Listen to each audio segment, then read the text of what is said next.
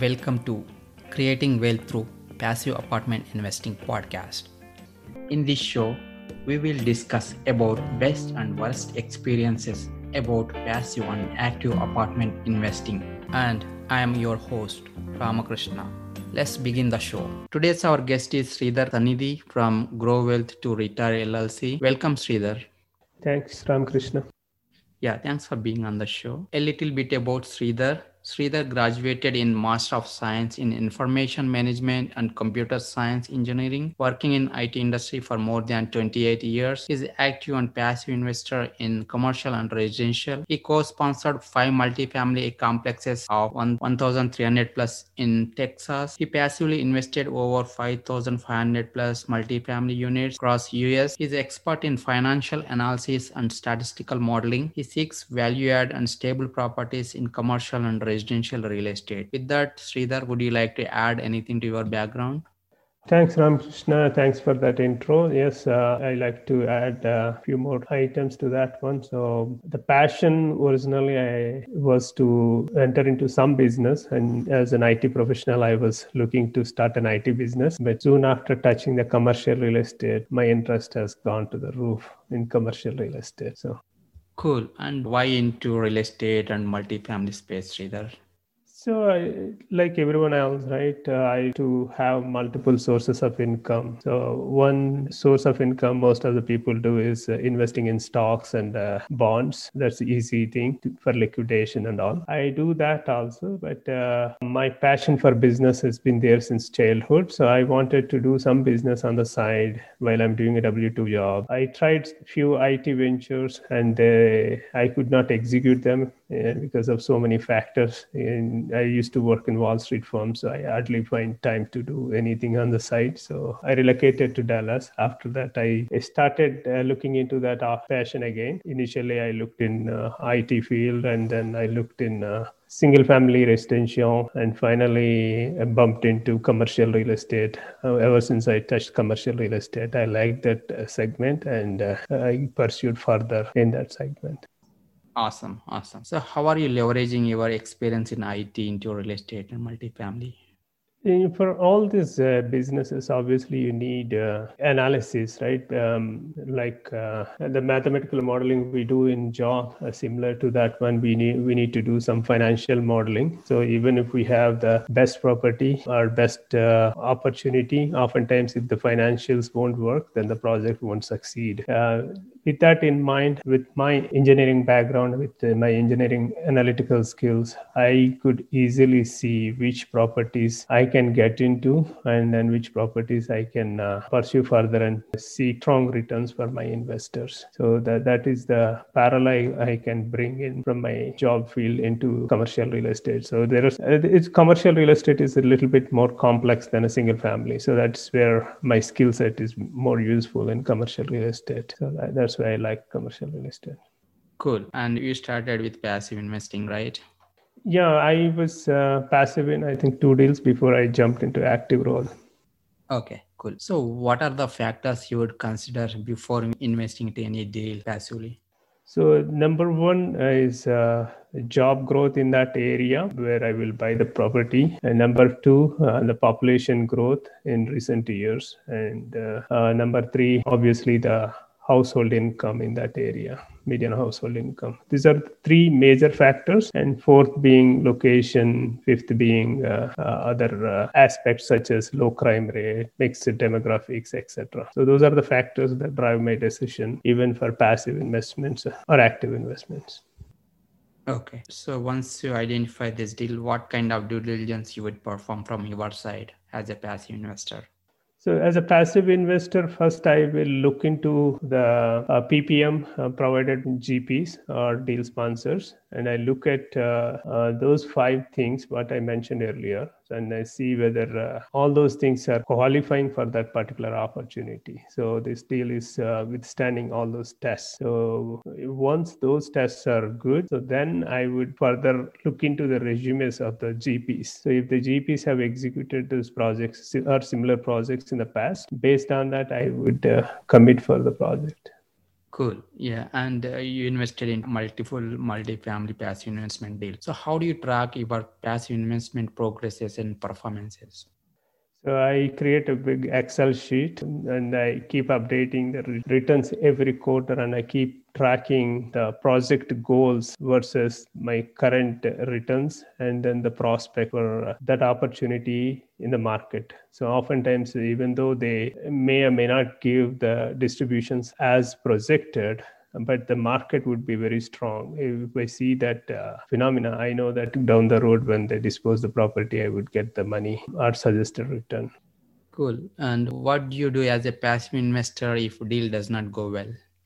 So that's a very good question. So I wait uh, for at least the first one year. I led the sponsorship team to settle down and then look for the operationalization of the business plan. If the business plan is, is progressing as planned, and the results should come as estimated, unless there is a massive event outside of their control happens. So that, that is the general guidance I follow. If it is beyond the control of the sponsors, then I would uh, give few suggestions to the sponsors uh, based on my experience. And if they are willing to listen, then maybe we will look for a plan B action because uh, not every project would go as planned. There could be some deviations in the midst. So we'll look into the opportunity to correct the course and bring it back to the track yeah, I think that's a good answer because your active investment experience helping you to you know guide you know it. Yeah. So, and would you share your best passive investment experience so far? Sure. Uh, I invested in uh, one property. So that one was uh, obviously five years, 80% uh, re- return type projection, but the market uh, rallied quickly. So within one and a half year, the deal sponsorship team decided to dispose it off uh, with 50% IRR close to. So that was a good decision. In a short span, we were able to get 50% IRR instead of waiting for the full cycle. That's good. Yeah. And would you share any of your worst passive investment experience? Yeah, the, one of the deals, uh, location wise, it was very strong and it has got very good potential. But there was a surprise. The deal sponsorship uh, team did not do the due diligence, or maybe they were cheated by the seller. So when they bought it, it they bought it like a stabilized property. But to their surprise, there were so many non paying tenants in the property. So it took much longer for them to clean up those non paying tenants and bring the paying tenants. In the process, we did not get any distributions for some time. Okay, yeah. So hope uh, now it's doing well. Yeah, at least I would. I'm pretty sure that I will get the money back and then positive return on it. But uh, the initial distributions did not happen as estimated. Yeah, cool. So let's switch towards active investment side. So what made you switch towards active investing, Sridhar? So passive investment, obviously, you have a limited say in the deal and then you have a limited role you play in activity wise. So i like to grow fast and at the same time i like to have control on the investment so that i can uh, do a better job based on my past experience from job or based on my general acumen for learning and then executing things I'm pretty sure that I can do a better job. That's what I feel, at least uh, against some of the passive deal sponsorship teams. So with that motivation, I, I entered into active sponsorship, and, and so far uh, we are doing good. Even in the midst of COVID, we were the first one to do the distributions on time. That's great, actually. So you're co-sponsoring deals. So what is your process of finding these opportunities, and how do you evaluate opportunities? Yeah, the process, uh, as always, right? Those uh, five points I would start with uh, job growth, good market area, good location, and all that. So, based on that, uh, we will first identify whether that property falls into those criteria. And then we will go and check that property, look and feel, ambience, and how the uh, atmosphere is uh, near that property. Based on that vibe, we will further do the due diligence and then put the offer in. So, that, that is the general approach approach we take for but you're heavily focusing on texas markets right as uh, I was switching from passive to active, I know that there are certain things I don't know, right? So I want to have a better handle on things by being closer to the properties. I can go frequently there and I can experience firsthand to see um, what exactly is going on and then what can I put uh, my effort into. And based on that uh, experience, I want to expand into other markets. So that was the intention. So now I'm looking in five other markets as we speak. Cool. And you're uh, doing partnering with other sponsors. So, what is your approach and what's your criteria in selecting partnering a deal?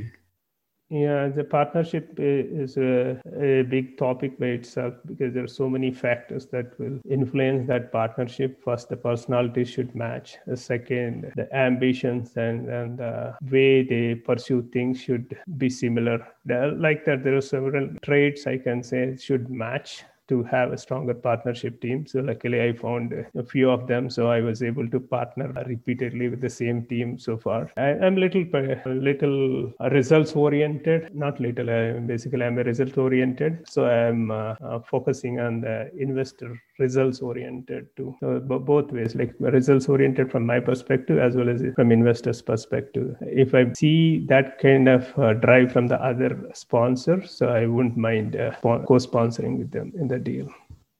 Got it. So, how do you evaluate a sub market, Sridhar? So the sub-market uh, usually, you know, the all all these major job growth areas, right, are driven by either certain industries or certain job focus areas, right. So I like to see the similar phenomena in the other sub-market. Let's say if there is so much construction going on in that area, and there is not much uh, land left for uh, free building of new complexes right? Whatever has been done i think that is the, towards the tail end of it. So that is a very good strong market going forward because there, there will be a scarcity going. The location cannot be changed right? That is one type of approach i follow. And the other approaches i follow is creating a parallels between the sub markets that are performing well and then seeing the parameters that influence for that growth and looking for a similar submarket in the vicinity. So that is another approach I follow. Cool. Yeah. And what steps your group taking during pandemic to protect assets and investments, Sridhar? So luckily, uh, we had a very minor impact with COVID. So far, uh, we were able to give the distributions to all the investors because we have positive cash flows from all the operations across all the properties. So the steps we have taken is we made sure that uh, we have a highest occupancy during the pandemic, and we are constantly monitoring how the market is reacting to any price increases or any other uh, news that comes out. So closely watching them and uh, taking uh, judgmental step, right? So basically, if there is an eviction moratorium, so immediately looking at uh, our uh, collection process and look at the vulnerable tenants are, are the risky tenants and making sure that we work with them either through payment plans or through assistance from outside entities. Like that making compartmentalized approaches for different segment of tenants with different activities we were able to uh, keep track of our receivables and at the same time we tried our best to control the expenses we kind of put slow pace on capex projects and then uh, reduce unnecessary expenses in operation so the, that's how we were able to maintain the highest uh, positive cash flow during the pandemic yeah, great. So, would you share any of your best and uh, worst apartment investment experiences from active side?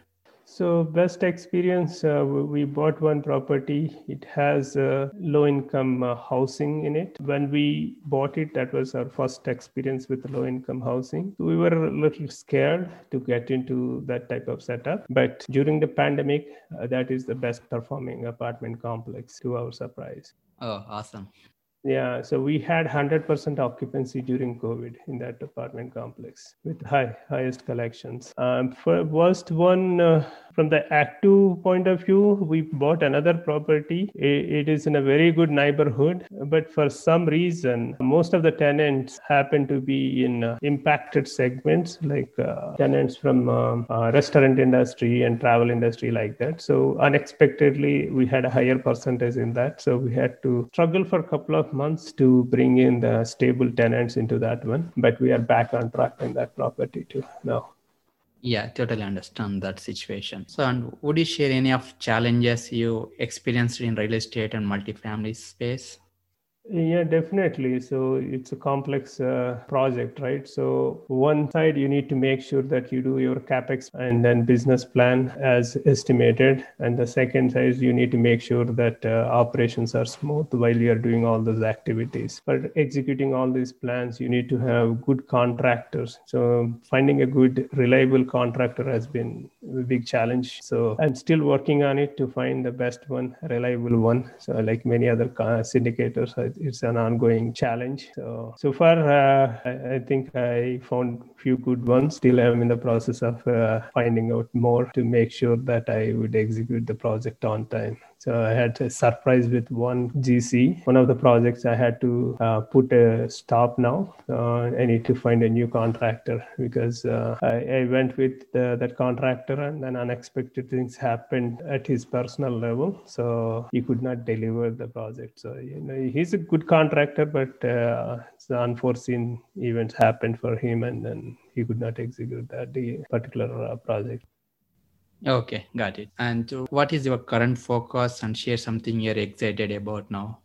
So we have a very good uh, deal pipeline right now. So I'm, we are going for uh, bigger properties. Initially, we were looking for uh, under to 200 unit properties. Now our uh, core strengths have improved. So we are focusing on uh, bigger and bigger properties. So we soon like to improve our operations and improve our uh, like um, investor base and then go for even bigger properties. Cool and good luck.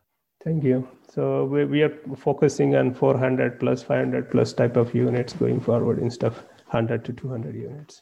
So what is the reason of going with 400 plus units? So we will have a better leverage uh, for a smaller units. For example, if you have a hundred unit, you will have one office person and one uh, maintenance on the staff. If something goes wrong and then if you lose the maintenance guy again, you will have a downtime for like 15, 20 days to find the next guy, right? Whereas in case of a 400 unit, you will have uh, at least you know, four, five in the office and four, five in outside in service. So even if you lose one guy, so you can smoothly operate the facility and you can uh, take advantage of the scale. In case of downturn, you can optimize your flow, uh, your workforce. Similarly, you can maintain that uh, uh, profitability at a higher scale uh, in a larger complexes than at lower, smaller complexes. Got it. So, any one advice that impacted you, Sridhar? So in com- in multifamily, yes, definitely. So uh, people told me if you want to go and go big and go fast. So that really helped me. That's why I was uh, quick in investing in 5,500 plus unit. And afterwards, I couldn't find time to evaluate deals and I wanted to invest in more, but I couldn't find time. So now I'm refocusing to streamline my activities and then uh, invest in more units going forward. My goal is to touch 10,000 units soon. Cool. So, any one book that impacted your life and what way? So, like many people, Rich Dad Poor Dad is the best book I can say. I read that book, and that after that, uh, prior to that, I had a big acumen for business, but after that book, I solidified my approach. And one thing, uh, I mean, one thing I can surely say that uh, if you want to grow well, business is the way to go. Uh, W two job won't make you wealthy. So th- that made it clear. Yeah, totally agree. So, and how are you giving back to community, Sridhar? So recently, I formed a, not only me, but a bunch of friends formed an organization called Samisti. So our goal is to uh, build a platform to help uh, various people, either through mentorship or through uh, financial assistance, to bring and pursue their passions. So that's a big one. So it's in a very infancy stage. So that, that takes some time from me. So our goal is uh, by next year, I think we'll be operationalized, and then we will try to influence more people to go for their pursuits. Yeah, cool. So how can listeners can connect with you?